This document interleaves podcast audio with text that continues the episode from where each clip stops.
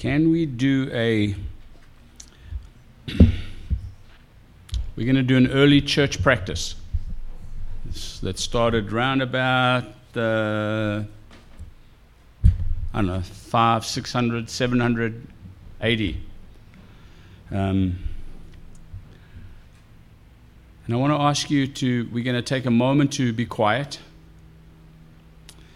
and contemplate a little bit, ponder a little bit. I know it's hot. It was not as hot as it was last week, but I'm going to ask you to focus for a few minutes. And I want you to contemplate the stained glass windows. Stained glass windows were originally put in place because most people couldn't read. And so they told stories in the stained glass. So people had the stories of God before them. Now, these are not necessarily stories that are more decorative, but they do say things. And I'd love for you to take a moment and consider those. Be quiet, look at them, say, God, would you show me something of yourself through these stained glass windows? These have been up here since the 20s or the 30s, I think, built by Judson, actually. And then at the end of it, I'd like you to say, This is the word that I feel like I, I, I, I captured out of my moment of contemplation of these stained glass windows. Is that all right? And if you don't want to use a stained glass window, you could look at this could that. You could look at this. Is that right? And so these are not idols. We're not worshiping. We are using these as a tool to help us focus and use our imaginations and our mental capacities to think about God through imagery. Is that okay? So if you could do that for a few minutes, and then we'll come back. I'm going to ask you, what, what did God say to you?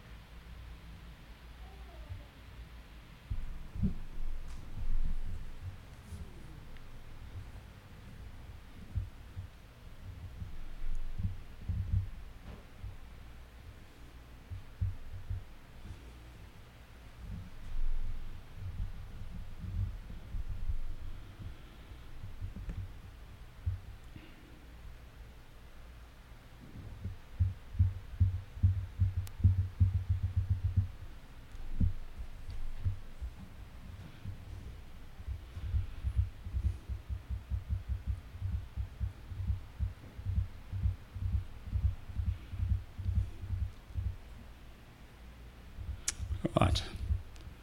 Lest you think that I'm reverting to Roman Catholicism, I'm not.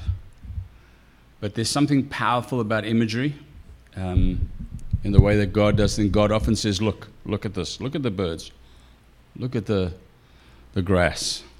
He asked Jeremiah, What do you see? I see the branch of an almond tree. There's, we, we called to look. And so these were there. So let's look at them. What, what do you, What's, what grabbed you as you looked around out of a window? What, give me a, some, a word.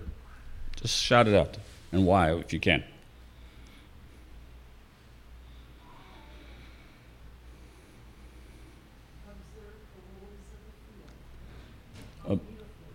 Observe the lilies of the field.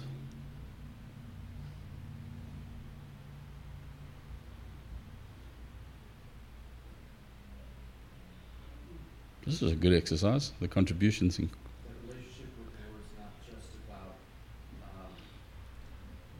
great learning. Speak loudly so other people. That, that relationship with the Lord is not out about being learned in the um, in the scriptures.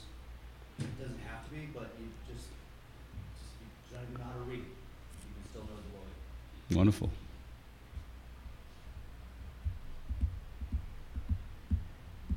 Like that he is in all things, whether it be wheat or uh, man-made object. Hmm. There are so many things around us that are we give so many other credits to. It's actually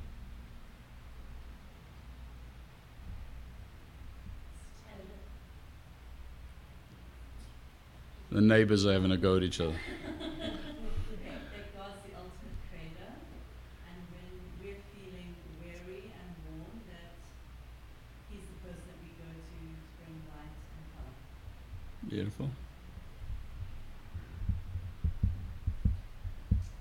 What struck me was that a lot of them are already broken. Those two are broken, these. And then it struck me that they're actually all made out of little bits of broken glass, and that they somehow still have purpose. Hmm.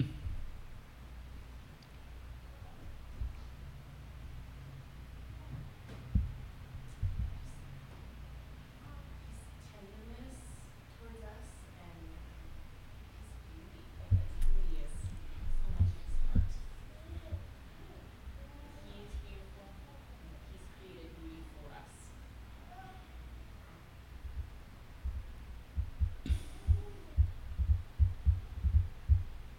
Two more.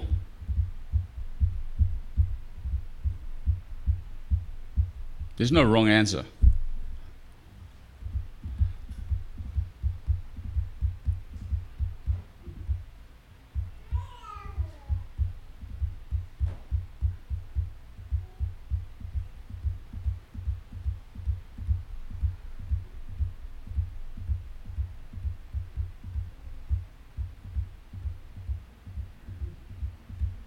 Anyone? This one, I just looked at it and it's live in God's grace. And I literally heard that phrase like being showered in grace. And it's, that image is literally like imagining almost like just raindrops falling over me. That's, that is grace. Showered with color and light and the refreshment of rain. Just grace raining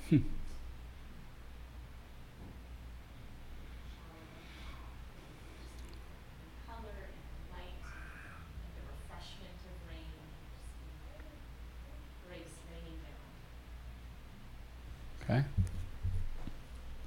One more.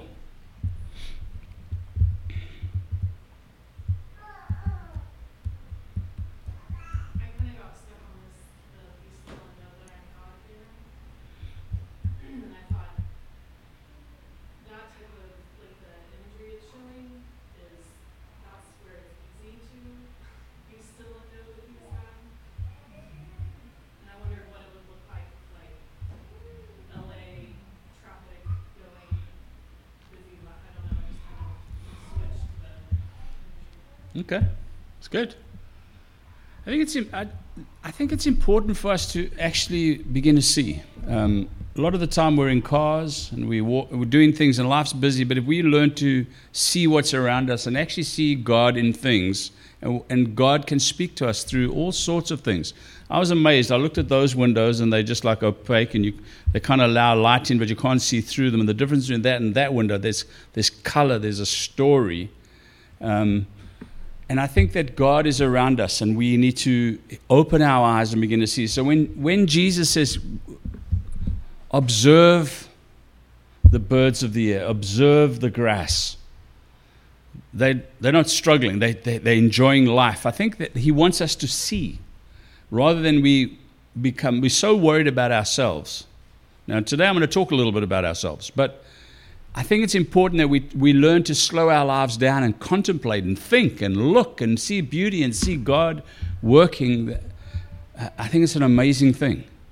Um, I think we become so linear. I think we've become so linear that God only speaks to us through the Bible. And yes, He does, it's a primary way. but he's so big. He speaks in wonderful ways. And someone put these up all those years ago. I don't know how, how many years ago these were put up for a reason, and let's, we need to appreciate them. So, we're in a little series, Living as Disciples of Jesus in the Kingdom of God. Um, and we're doing a whole bunch of different talks ar- around that, that in some ways are little scatterings, little seeds that are hopefully are being sown that you know, stir in you, settle in you, and maybe cause you to think through what it means for us to be Jesus followers in this day and age, not among the Rockies or wherever that is, actually in the buildings of LA. That's where we find ourselves. How do we live as disciples of Jesus in LA, living in this, the kingdom of God, and that God was not surprised when buildings went up? He was, oh my word, what happened here? He was totally not caught of God. And so we have to see what, what uh, reminding us of what is our vision, what is the mission of Jesus Church, is to, in the authority of Jesus, go into our world and make disciples of the people that we come into contact with. And as we as they choose to step into that realm, we baptize them into a Trinitarian understanding of God's grace and His life, and we dunk them in the water and we hold them down until they're kicking and spluttering, and then we bring them up and they gasp away and said, "No, that's new life." and we teach them to what does it mean to obey Jesus and to live Jesus' life. You know, the thing about that is because I've been speaking to a few people, is that actually sometimes it feels like, and I use this word in, it's not like a sexy way to live. It's actually applauding. It's an everyday waking up and choosing to set your face upon Jesus and to follow him into everything that he has for you for that day. Sometimes this, it feels like it's lights and color, but sometimes it's just concrete and sand. But actually, we, that's how we call to follow Jesus. When we look at the, the, the Jews being called 40 years in the wilderness, I'm sure there were times when they're at Mount Sinai and it's beautiful and eagles are going and it's brooks, and then there was just a plod in the desert, one step in front of another.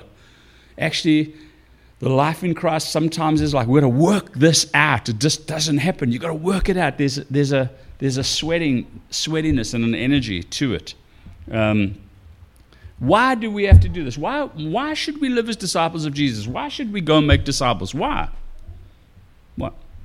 Uh, there's a simple reason, and that's because Jesus asked us to. I mean, the first step of obedience as a disciple is go make disciples. Go and interact with your world, take in the love of Jesus and the grace of Jesus and the fullness of Jesus and this incredible life and pass it forward. He asked us to. And I don't think that, I think that's a good enough reason. And so we've been going through these little talks. Today we're going to introduce a little bit of emotional health because that was one of the things we want to do. And I'm, I'm going to share a little bit. And it's really a very surface picture of of emotional health or looking after our souls, um, that hopefully will just spark something in you to say, hmm, I, I need to go and investigate this further. I need to actually give attention to this because maybe I'm missing out on the fullness of what Jesus actually has for us. In Mark chapter 12, starting in verse 28, one of the scribes came up and heard them disputing with one another, and seeing that he answered them well, asked, asked them well, asked him, Which commandment is the most important of all? Now, we read earlier from Deuteronomy chapter 4 that God gave the Ten Commandments as this beautiful law, this beautiful way of living for God's people. It was, it was not, you better live like this. No, you are my people, therefore live like this. Actually, in the, uh, I was doing some reading, and in the Hebrew, the, the word is not commandments, it's just the ten sayings, the ten statements. And they are commands, but in the way they are described as the ten, the, these ten ways of living the God life. So now they come up, these people who know this, they say, What's the greatest?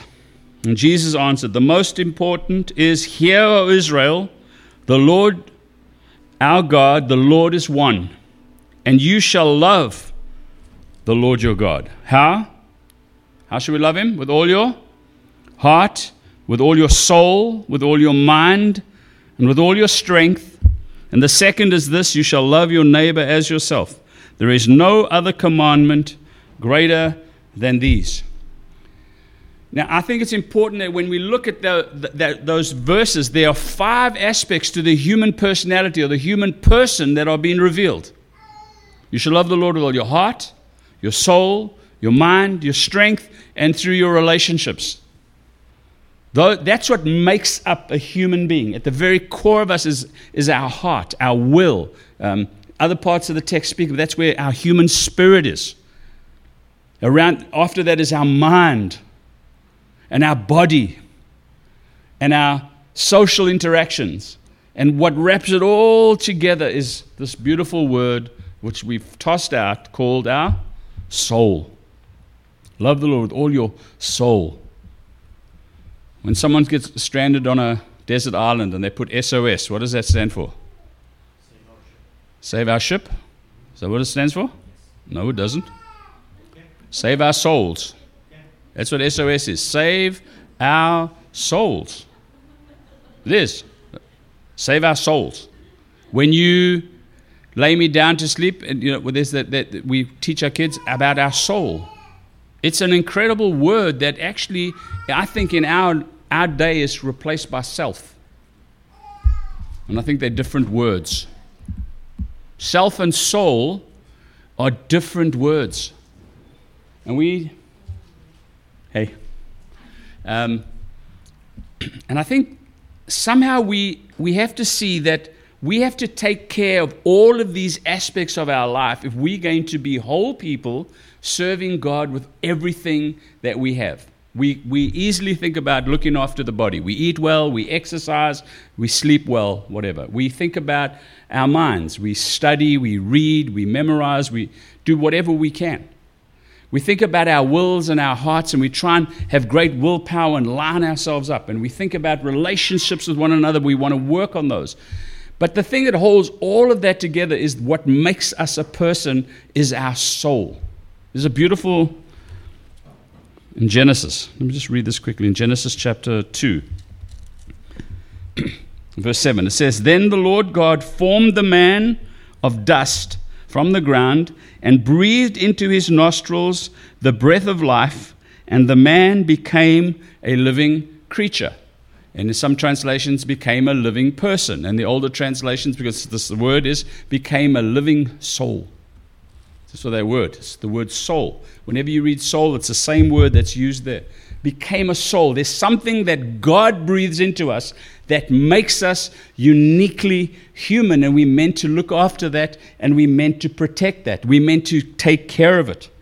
Um, last week we spoke about all of you who are tired and weary and overworked and overburdened, come to me and I will give you rest. If you come to me, you can learn from me. You can take my yoke upon you. It's an easy yoke, it's a light yoke. You're walking with me. Learn from me, and wonderful things can happen. I think we have to do that with every aspect of our lives.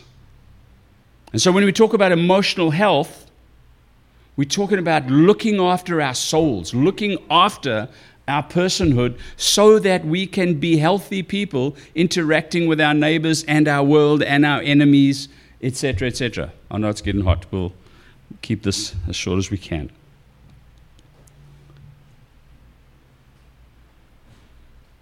We can learn from him. You know, when Jesus says, Learn from me, I think we, you you got to look at the things he said. I think you've got to look at the things he did, the way he lived, how he practiced his life, and he kind of just ambled along. It seemed most of the time he did, was never in a rush. There's the, all these people want you. Okay, let's go somewhere else then. Let's not go there. Let's go over here.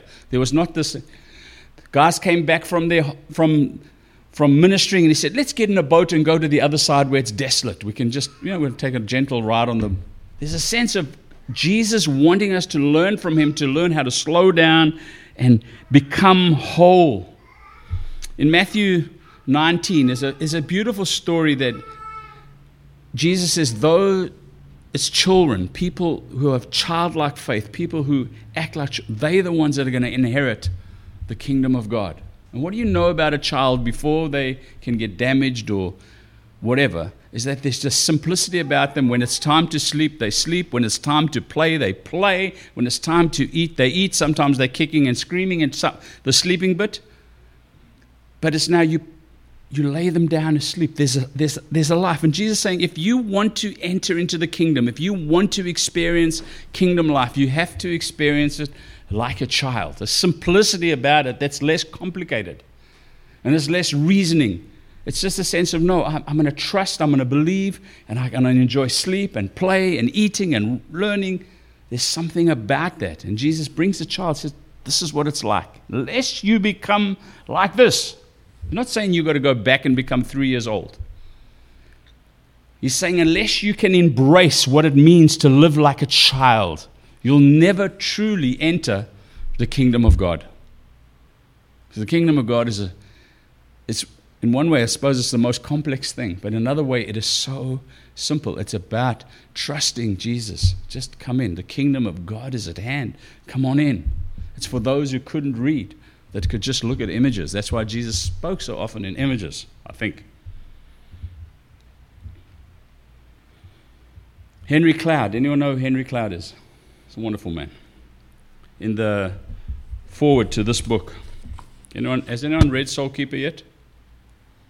I just, I'm going to plug it. I didn't write it, so I can plug it.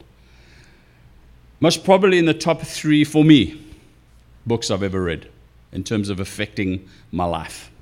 When I say top three, I exclude the Bible from that. This, is, this has been instrumental in reshaping me, or in the process of reshaping me. Can I rather put it that way? It's, it's been unbelievable. Um, but Henry Cloud says this in the forward. He said, Here is the human condition. We ignore our internal life, and as a result, we do not have the outside life that we desire relationally or functionally. We get lost because we do not give attention to our interior life. And there's always this challenge we have to consider our interior life. So when we talk about emotional health, we're not becoming just this inward looking. We, we're not interested in the outside. We, you know, we're going to become navel gazing, yoga, um, you know, chai drinking, herb smelling type people who live on Big Sur or something. I don't know.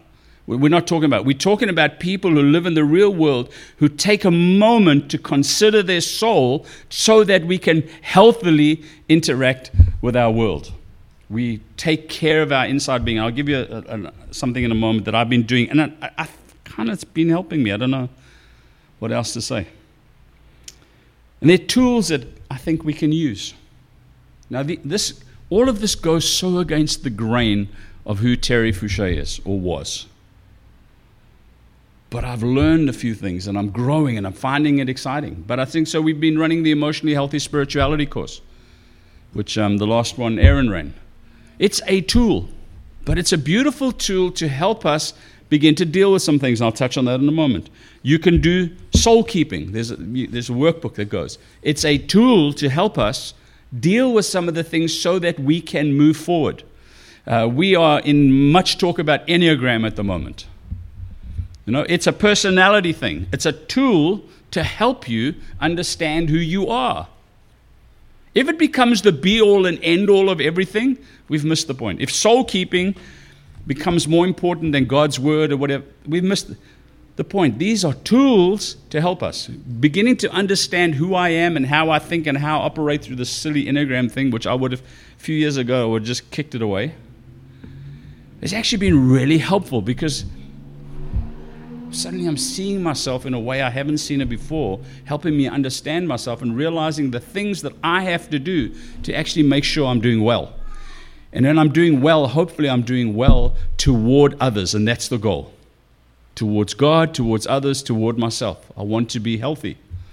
You know, I am a gregarious outward person. I'm never going to become an inward yogi but I'm learning something about my interior life that helps me move forward. And spiritual practices, whatever they are.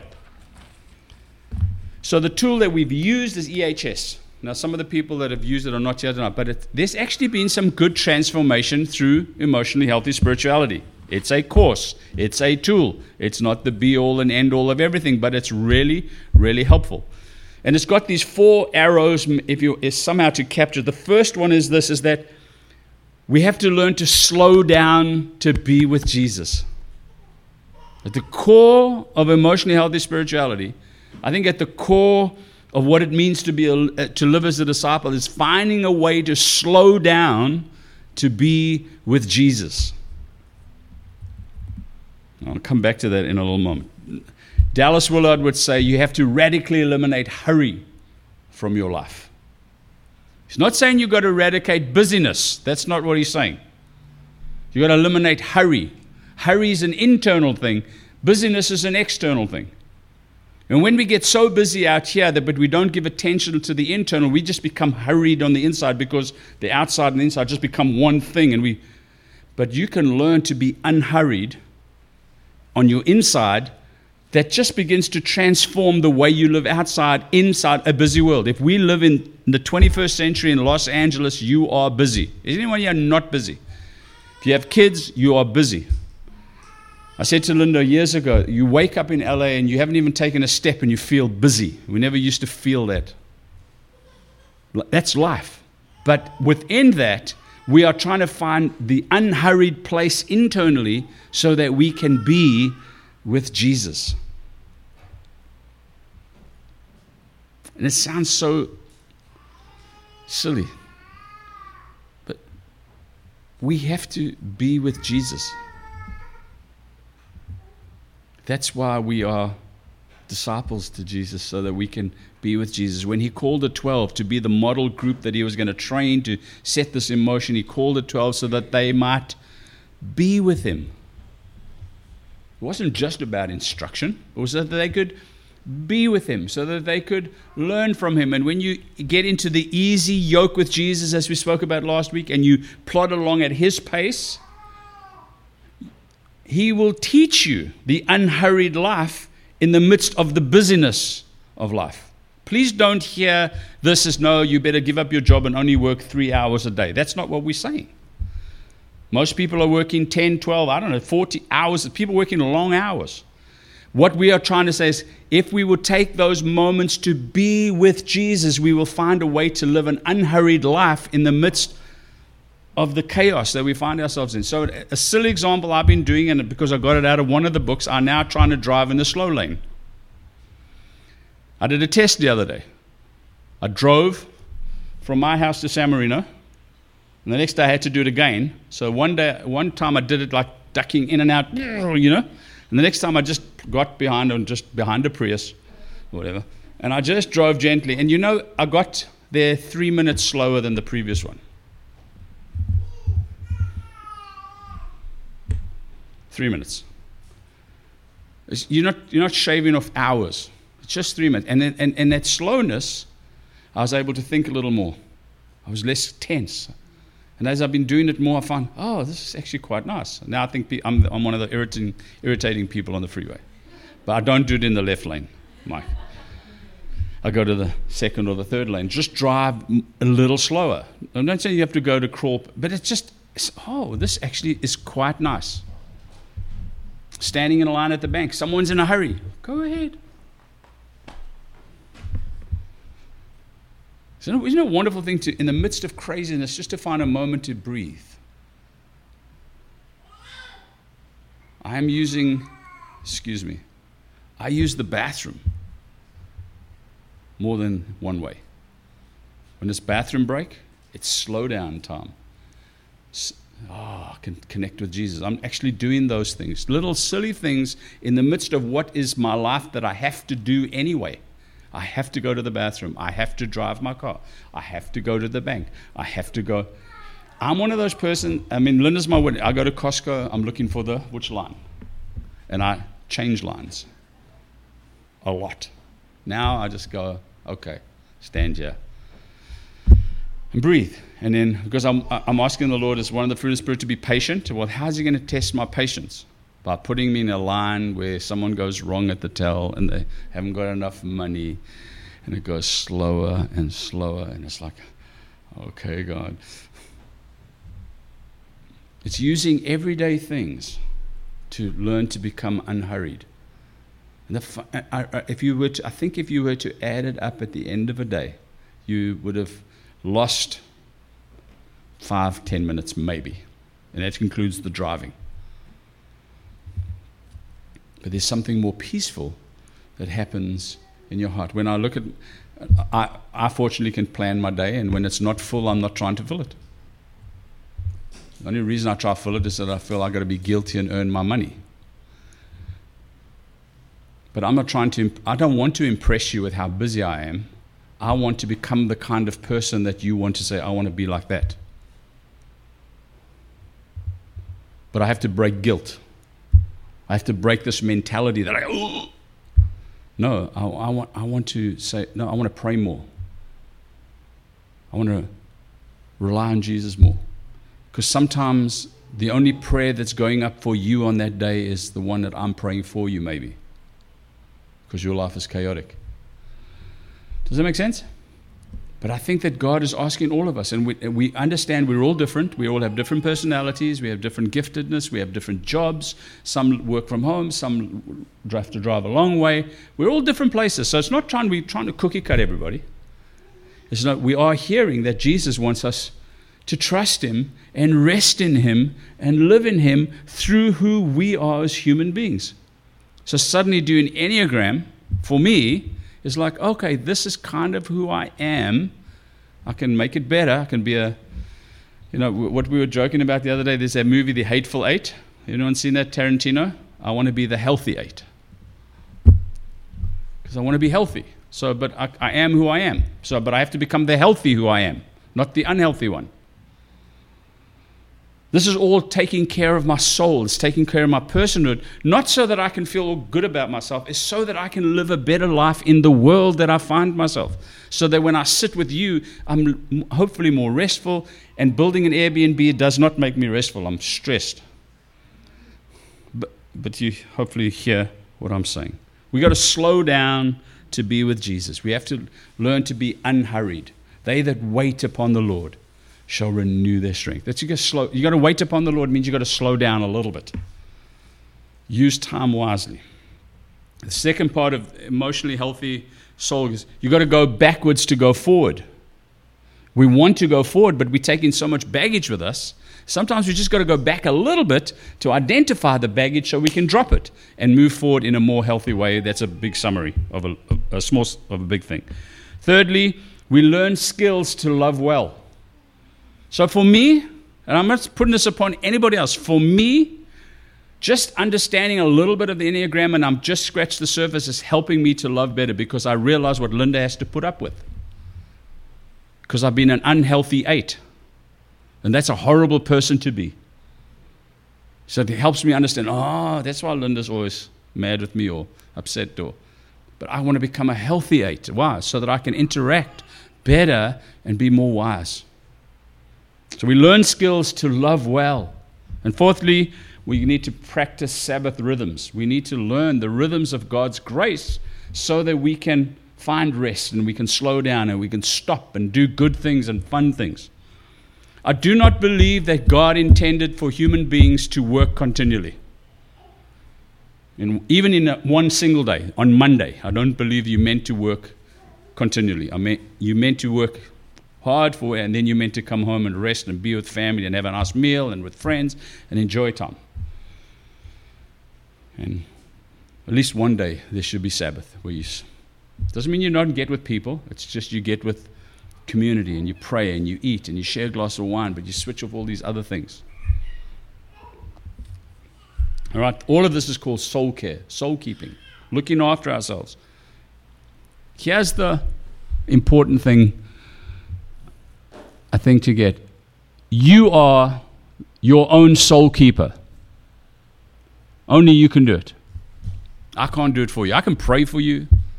We can pray for one another. We can encourage. But only you can take care of your soul. Only you can make the decisions that allow you to look after yourself. Miles cannot go and get a healthy body for me. I have to go run and eat well. He can't do it for me. So much more muscle. I have to do it. I have to put practices in place. I have to learn to say no, yes, stop, go slow, whatever. I have to do those for myself. I can't even do them for Linda. The only thing I can do for Linda is become a more healthy person of who I am so that I interact with her. So when Jesus says, let your yes be yes and your no be no, we, I, let's make a decision, we move with it. That, then oh, I, can, I can rely on that person because I know who they are. They're not double minded, going here, going everywhere. There's a sense of anchoring in who we are. Now, if all we do is, is, emotional health and soul care and soul keeping, and we never actually go tell people about Jesus and interact with our world and go feed the poor, we've missed the boat. All of this is so that we can be healthy, so that when we go feed the poor, it's not so that we can feel good about ourselves, it's so that we are doing it as the overflow of the life of God. Interesting, Psalm 23, which is most probably the most quoted psalm and, and even in Hebrew culture, is the Lord is my shepherd, I shall not want. He makes me rush from place to place. Is that what it says? He makes me lie down. The Lord is my shepherd. He makes me lie down. That's where he starts. Doesn't start with, you better go. No, he makes me lie down. We gave them the Great Commission. He said, this is it. But before you, wait. Wait. There's a, there's a whole world that's broken. A whole world needs to be saved. It needs to hear the kingdom message. Don't go yet. Wait. Trust me. Wait. The Bible's full of stories like that. We don't rush. Storm, and Jesus is having a sleep. I mean, this is kind of, hopefully, this helping you. We have to learn to take stock. Psalm 42, I, I preached on this years and years ago. It says this. This is where you take care and you speak to your soul. As the deer pants for flowing streams, as the pan, deer pants for streams of living water, so my soul pants for you, O God. What pants for you? my soul, the who I am, the, the, that part of me that keeps everything together, that keeps me integrated and whole. The soul is panting for the, for the Lord. My soul thirsts for God, for the living God. When shall I come? And it goes through and it, says, verse 5 Why are you cast down, O my will? Doesn't make sense, eh? Why are you downcast, O your body? No, why are you downcast, oh my soul? You can go read the psalm. It's a psalm about addressing the internal, your, your core being, so that you come back to God. And that takes time. You have to stop. You know, someone once said, and it, it applied to sickness and exercise and health if you don't make time for health now, you will make time for sickness later. Just depends where you want to slow down here or slow down there. But you're going to slow down somewhere. If you slow down now, there's likelihood that and you take care of your soul and you connect to Jesus and you allow the Holy Spirit to wash into, into you and bring streams of living water to you and you learn to bathe in the love of your Heavenly Father, it's likely that you will go longer before you slow down. Because most of us are slowing down in our bodies because we haven't taken care of our souls. And we just get tired and we keep going, and the body breaks down. But it's actually because we never at a time said, Stop, breathe.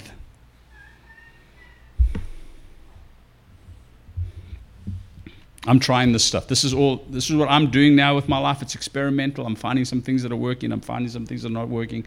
But it's I'm finding just a different pace, and I'm actually quite enjoying it. Would you find a God pace in your life through who you are, in your time, your job, your whatever? Um, close with this. A few more texts, but most of us are doing things because at the end of the year you're going to get an evaluation on your and they're going to evaluate, and they're not going to primarily evaluate you on your personhood. They're not going to primarily evaluate on the person that you have become. They evaluate you on your productivity. They don't really care if you've become a great person, but if you have produced, You've done well for the company and you will get a bonus. But actually, in the Jesus life, it's, it's more about the person that we are becoming, and out of that flows fruitfulness. We are called to be fruitful, but it flows out of who we are. I am the vine, you are the branches. If you connect with me, you will be fruitful. Apart from me, you can bear no fruit, the text says. You can be productive and do things, but you will not bear the fruit of life that God is wanting for us because that comes out of connection with Jesus. Only connection with Jesus. Matthew 16, 26 says What profited a man? What? How does, does anyone know what the rest of the text goes? Yeah, you got it up there. You gain the whole world, but you forfeit your soul. Now, I don't think that has to do in any way with your eternal destination. I don't think that's what it's talking about. I think it's talking about the condition you find yourself in. Someone said you, ah, I can't remember the quote, so I better not give it, but we can gain everything but lose our souls, lose the reason for living, lose the connection to life. But we've got all of this piles of gold that we've, you know, using gold as a metaphor for success. It's piled here. And then you enter this gate here, we call a pearly gate. And that won't even be asked about.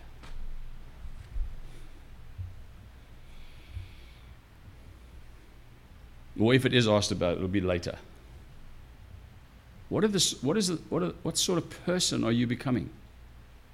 What is the character that you are growing in? Who are you when no one's looking? Now, none of this, I hope none of this is to make you feel guilty. I'm in this boat. I'm struggling with this stuff, and I'm just trying to put some stuff into practice. Why? Because it's not in my wheelhouse. I'm a go, I'm an eight. And you're only supposed to measure it when you're about the age of 25 because that's, i have slowed down a little bit. But the, the, the no, I, I, want, I want to find this in God. Um, in Deuteronomy 4 9, that text that Brian read. Moses is reminding the people of the law, how good God is, all this beautiful stuff that he gave them. And in verse 9, he says, Only this one thing, take care and keep your soul diligently. In the midst of this text of giving of the law and reminding them of the law, it's only take care and keep your soul diligently. I'm just reading some scriptures we're done. Jeremiah chapter 6, verse 16. This is Jeremiah bringing judgment on God's people in Jerusalem. He's having a go at them because they haven't been doing the things that God asked of them. He says, Thus says the Lord, stand by the roads and look and ask for the ancient paths where the good way is and walk in it and find rest for your souls. But they said, We will not walk in it. Jeremiah the prophet is bringing the word of the Lord. He wants to get them back right. He says, Go stand, look backwards, go look at the ancient ways, and, they, and walk in it, and you'll find rest for your souls. They said, Nope. Please let's not be those people.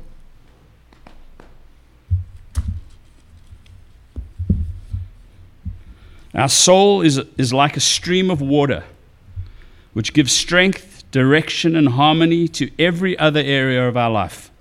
When that stream is as it should be, we are constantly refreshed and exuberant in all we do, because our soul itself is then profusely rooted in the vastness of God and His kingdom, including nature, and all else within us is enlivened and directed by that stream. Therefore, we are in harmony with God, reality, and the rest of human nature and nature at large. Our soul is like a stream of water which gives life to the rest of who we are. Father, would you take these scattered words this afternoon through heat and sweat, through eyes that were closing and heads that wanted to nod off, and just one thing, two things, just capture our hearts. Help us. Help us to say, yes, we want to be with Jesus. We want to slow down to be with Jesus. We want to take care of our being so that we can be the most fruitful, most faithful people that we can be. Disciples who follow well and do what you asked us to do. Would you give us creativity, Lord Jesus, by your Spirit? on how to slow down in our lives, knowing where we're at, whether we're in busy jobs, whether we small kids, whether we have to drive far, whether finances are tight, whatever our situation, would you help us? Creativity by the Spirit to find a way to slow down internally, to be with Jesus.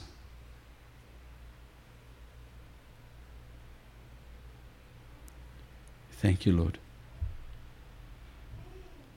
Thank you, Lord Jesus. Let's, let's come take communion. Um, communion, one of those things of communion, is an ancient way. It's a remembrance of what Jesus has done, what he asks us to do. The, the, the Lord's Supper is an amazing symbol in the economy of God's people. It's an amazing symbol to remind us of everything. Is that all right? We'll give you a chance to stand up, stretch, take you the bread and wine, walk around the room, so and we'll be done fairly soon. Becca will lead us in a in a song or two of worship. And I know it's hot. I know, um, and um, but let's just offer in that short time. Let's offer up to God who we are: our body, our soul, our mind, our strength. Yes, Lord, here we are. We worship you because you are worthy. Is that right? Please come, take and.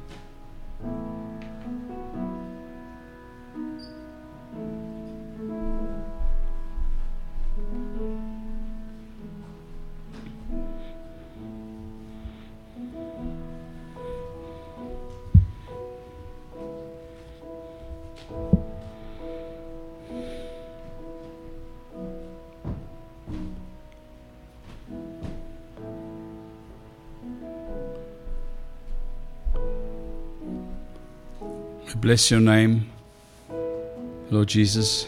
We think that text is bless the Lord, O my soul, and all that is within